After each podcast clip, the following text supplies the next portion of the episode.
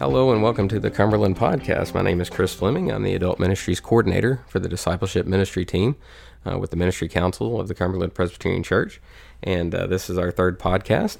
I'm still sick, so I don't think y'all have actually heard my real voice yet. That's coming soon. Uh, you'll be waiting in eager anticipation, I'm sure. Um, th- again, this is our third podcast. Our last podcast was a lectionary starter discussion for the text for February the 3rd. Uh, so uh, if you are uh, in need of some resources very quickly as a minister, you can go back and download that episode.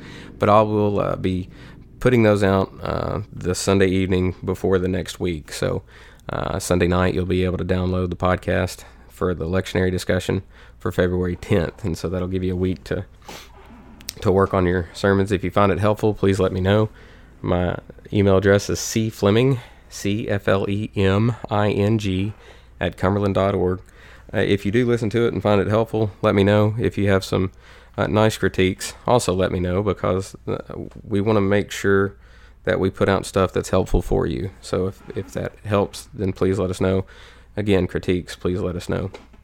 I am going to be sharing with you a resource that uh, I read not too terribly long ago that really did help my preaching and study and kind of help the church get outside of itself. Uh, oftentimes, as ministers and Christian educator, Christian educators of the church, uh, we can get settled in and we begin to preach to the choir. And the purpose of this resource I'm about to share with you is to remind us that the gospel is not simply a socialization tool. It's not simply a moralistic document that we want people to act better, but when we get outside of the church, if we get outside of ourselves, we're reminded there are people who are hurting, there are people who are in deep need of the gospel message, and we're reminded that the message of the gospel is is a powerful word that can take people from hurts to healing. It can take people from purposelessness existence to purpose, and so this book uh, helps us to understand the Bible in the understanding of those people that we would consider on the margins.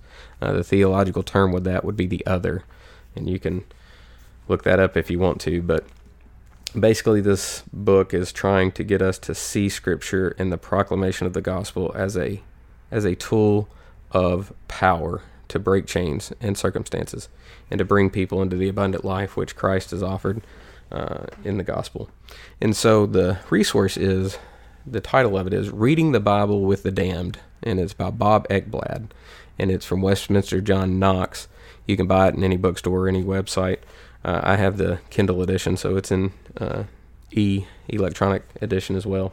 So if you find yourself in any discipling role in the church, be it preacher or elder or Sunday school teacher, I encourage you to get it. And so before we get into the actual text uh, of the book, I would say that if we imagine Luke chapter 4, which is actually the lectionary text for February 3rd, the gospel, it is a way of understanding this book. So in, in, in Luke chapter 4, Jesus is led in the wilderness uh, to be tempted by Satan. He doesn't eat for 40 days, he doesn't drink for 40 days, and it's at that moment of time which Satan uh, decides to come and attack. Jesus experiences then what it feels like to be in an attack. He experiences what it means to be in need like Hebrew says, we have a high priest that is able to identify with us. What happens in the wilderness, not only does Christ learn how to identify with us, but he also learns how to overcome uh, through spiritual strength. He's able to overcome Satan. And then that's the moment in which Scripture says that he was led in the power of the Spirit out, out of the wilderness and to begin his ministry.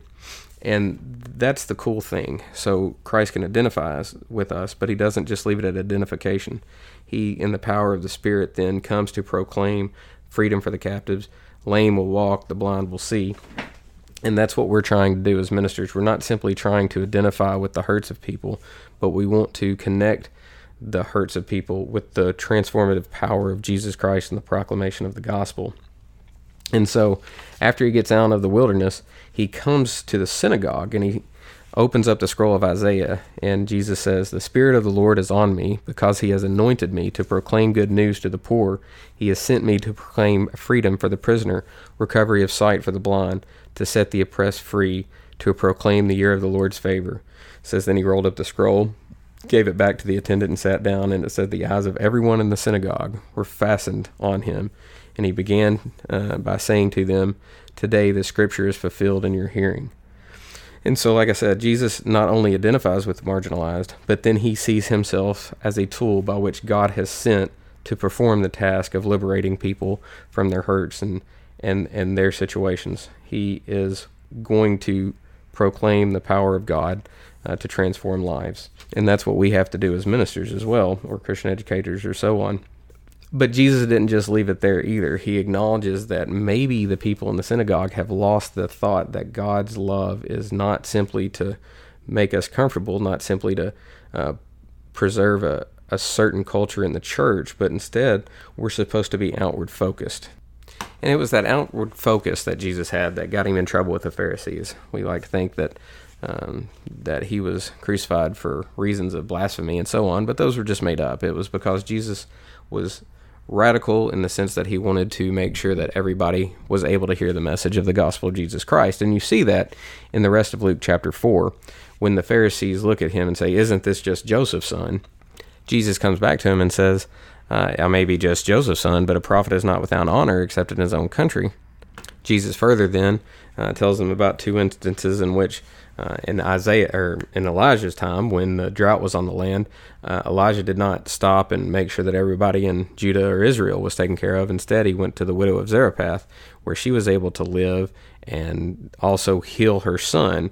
Then he goes on further to say, look, there was a lot of uh, people who were affected by leprosy in the time of Naaman, but uh, Elijah healed Naaman the Syrian and no one in Israel. And what happened there is is that the people within the synagogue got angry because hey, we're supposed to be uh, God's chosen people, and all of a sudden this guy is saying, well, well, we're supposed to be outward focused. Everybody's important. Why am I not important? So that's kind of where we're at uh, to start this book.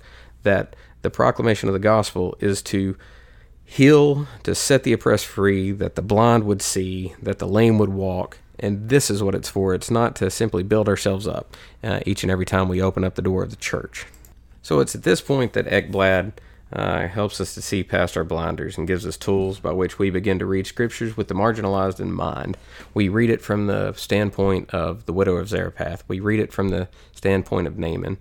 And so um, in each of the chapters, the following chapters, he highlights a group of marginalized people in society uh, that he has done Bible studies with, and he kind of gives some some uh, observations on on what he what he's found.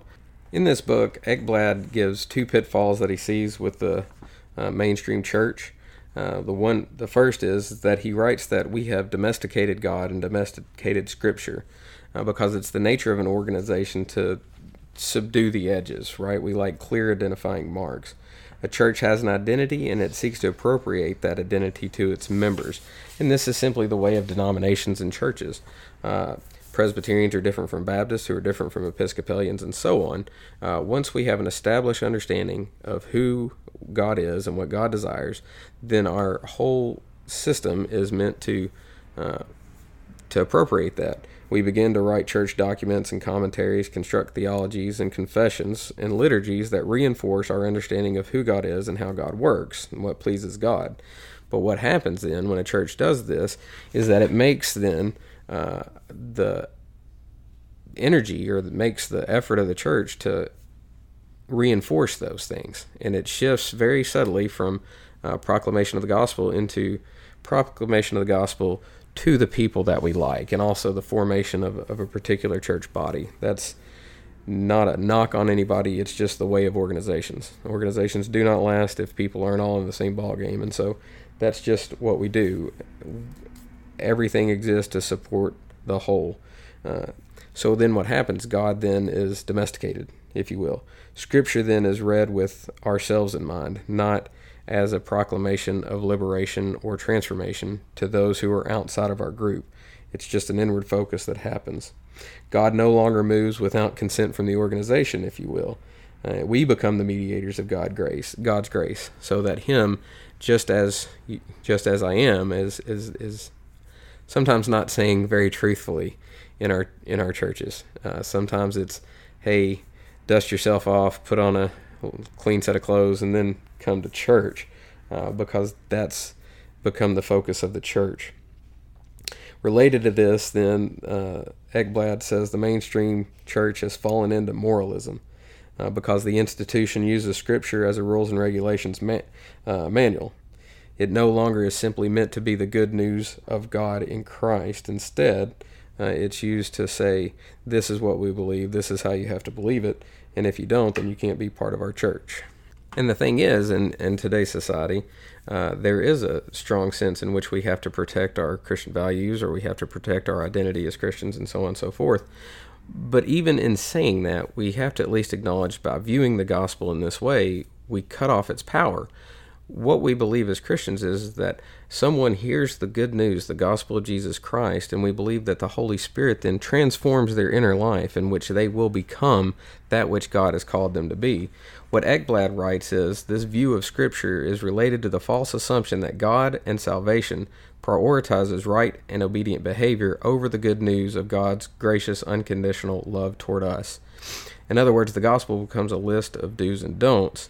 Uh, and our scripture preaching becomes moralism, saying that if you don't believe these things or if you don't do these things, then you, you will not experience the grace of God. But that is not how uh, historically Paul or anyone preached the gospel. They believed that there was a power in the preaching of the good news of Jesus Christ that sinners could be transformed, and that then the Holy Spirit resides in a person, and that person then is changed from glory to glory, if you will. That the power is in the message, not the moralistic view that we put on um, on Scripture.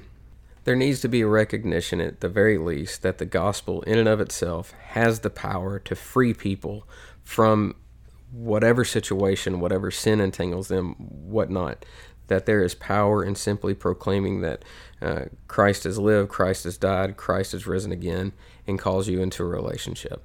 I think the major thesis of Ekblad's book is simply that we are facilitators of an awesome message. We are facilitating the message of God in Christ to a sinner, and we're not manufacturers of moralism. And I think that's deeply important for our churches today. So, in the second chapter of Ekblad's book, uh, he challenges the mainstream church that Genesis is primarily a text about the origins of the earth. And, and personally, I do get kind of tired of that as well. Um, that is a debate that is in a lot of our churches, and I think, uh, well, okay, that's that's what I think.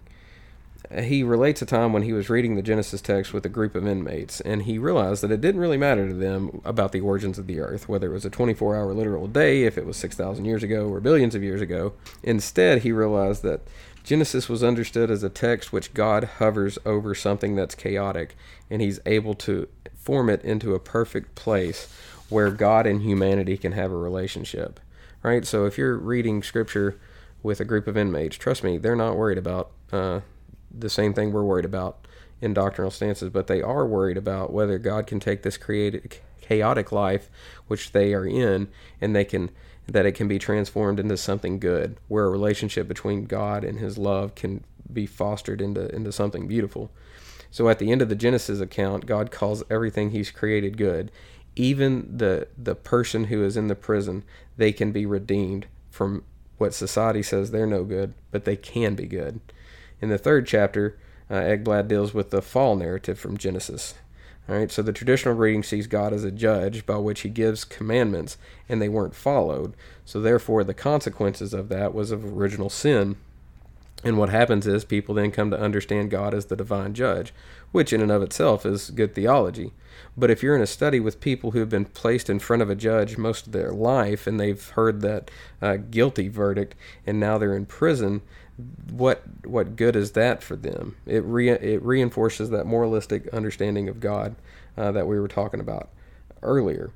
Now, what Ekblad does then is points out that in almost every study that he did in the mainstream church, it focused on the negative command of not to eat of the tree hardly ever did anyone ever say anything about the first command, which says, Everything in the garden is good to eat. And he told Adam and Eve to enjoy everything, right? There was there was a sense of positiveness in that first command. It was go and enjoy, be everything I've created you to be.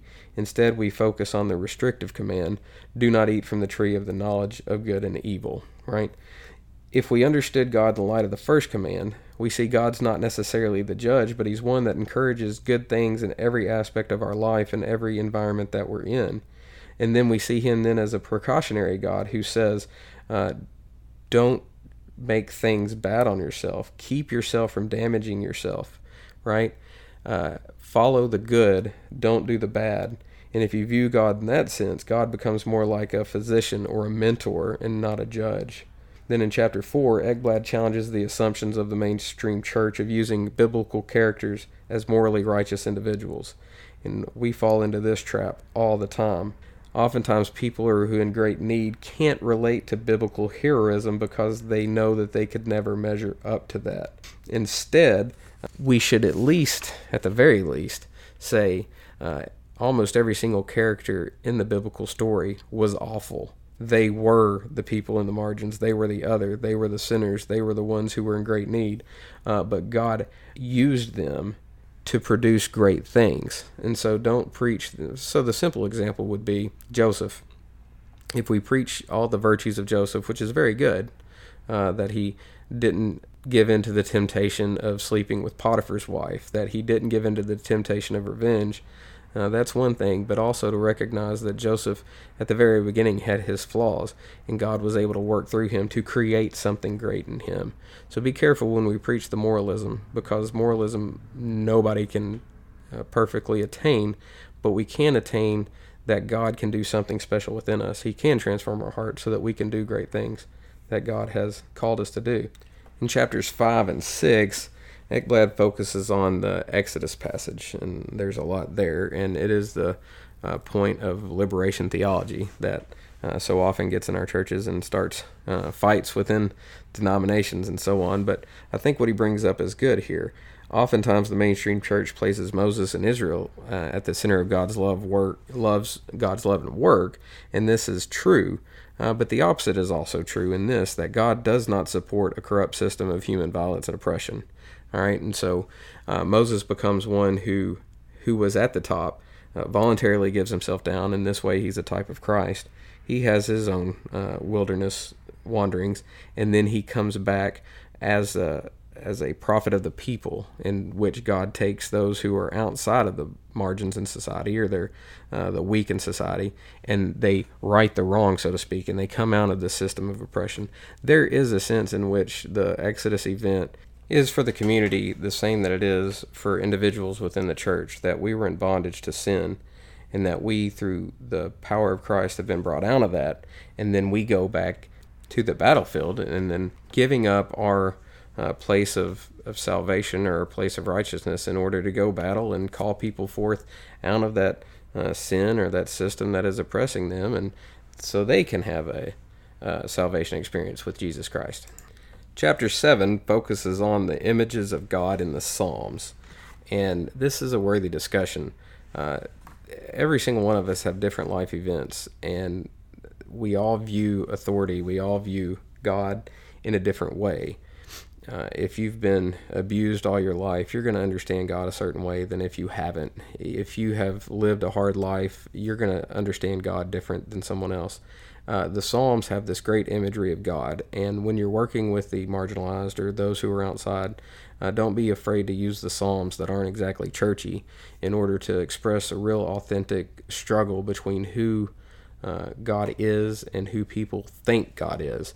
And that the Psalms have been underpreached and understudied in the church uh, for this very reason. A lot of times they're hard to they're hard to preach because they're not exegetical text. Instead, they're texts that simply show people's struggles before God and the reaching out to ask God for protection and for clarification and for, for help and so on and so forth. Uh, when you read the Psalms with someone who's outside the church or doesn't understand God at all, it is read differently than when we read it inside the church. I think I'm going to skip over chapter 8. It was probably one of the least helpful chapters uh, to me, but it is uh, Ekblad talking about the understanding of the atonement and different atonement theories uh, with those outside the mainstream church. Um, it's good to read. Uh, I think at the very least, I did appreciate his thought on how maybe to refrain uh, or reframe our rhetoric of the uh, atonement. uh, but I can't say I completely agree with him on on chapter eight. But I invite you to read it as well. Uh, chapter nine ends the book, and it's an exposition uh, of Paul in the context of undocumented immigrants, and so it's a good book to have at this time, or at least to read over that chapter. Uh, it talks about the images of borders and crossing into new territories. Uh, it has a new light uh, when Paul writes about becoming new in Christ and leaving old places and old practices. And so I do believe that this book can help revive uh, the church, or at least take that inward focus and push it outside. I think it also encourages uh, people within the church to take up ministries that expose them to people outside of the walls of the church uh, because Christ came to set us free. And most of us within the church have experienced that, and maybe we've taken it for granted but there is a need for ministry within the local church that proclaims the goodness of God and that shocking message of Christ lived, Christ died, Christ rose again, and He invites you into an abundant life, a life of, of, of the greatest blessings and relationship with God. And so I encourage you to get the book. Again, I hope you have found this to be um, useful, and I encourage you to uh, contact me at C Fleming, C F L E M I N G, at cumberland.org. Let me know what you think.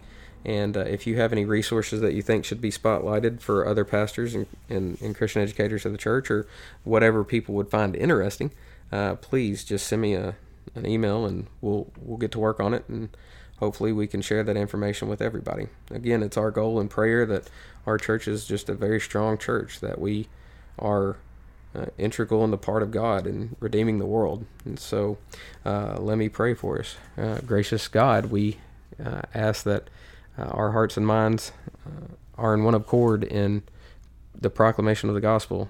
I pray for each of our churches that we become a place where people experience the risen Christ and that their hearts are transformed and their lives are changed, and this world is better because uh, we've preached and that we've cared and that we've been laborers in the harvest field. So bless our churches this week. It's in Christ's name we pray. Amen.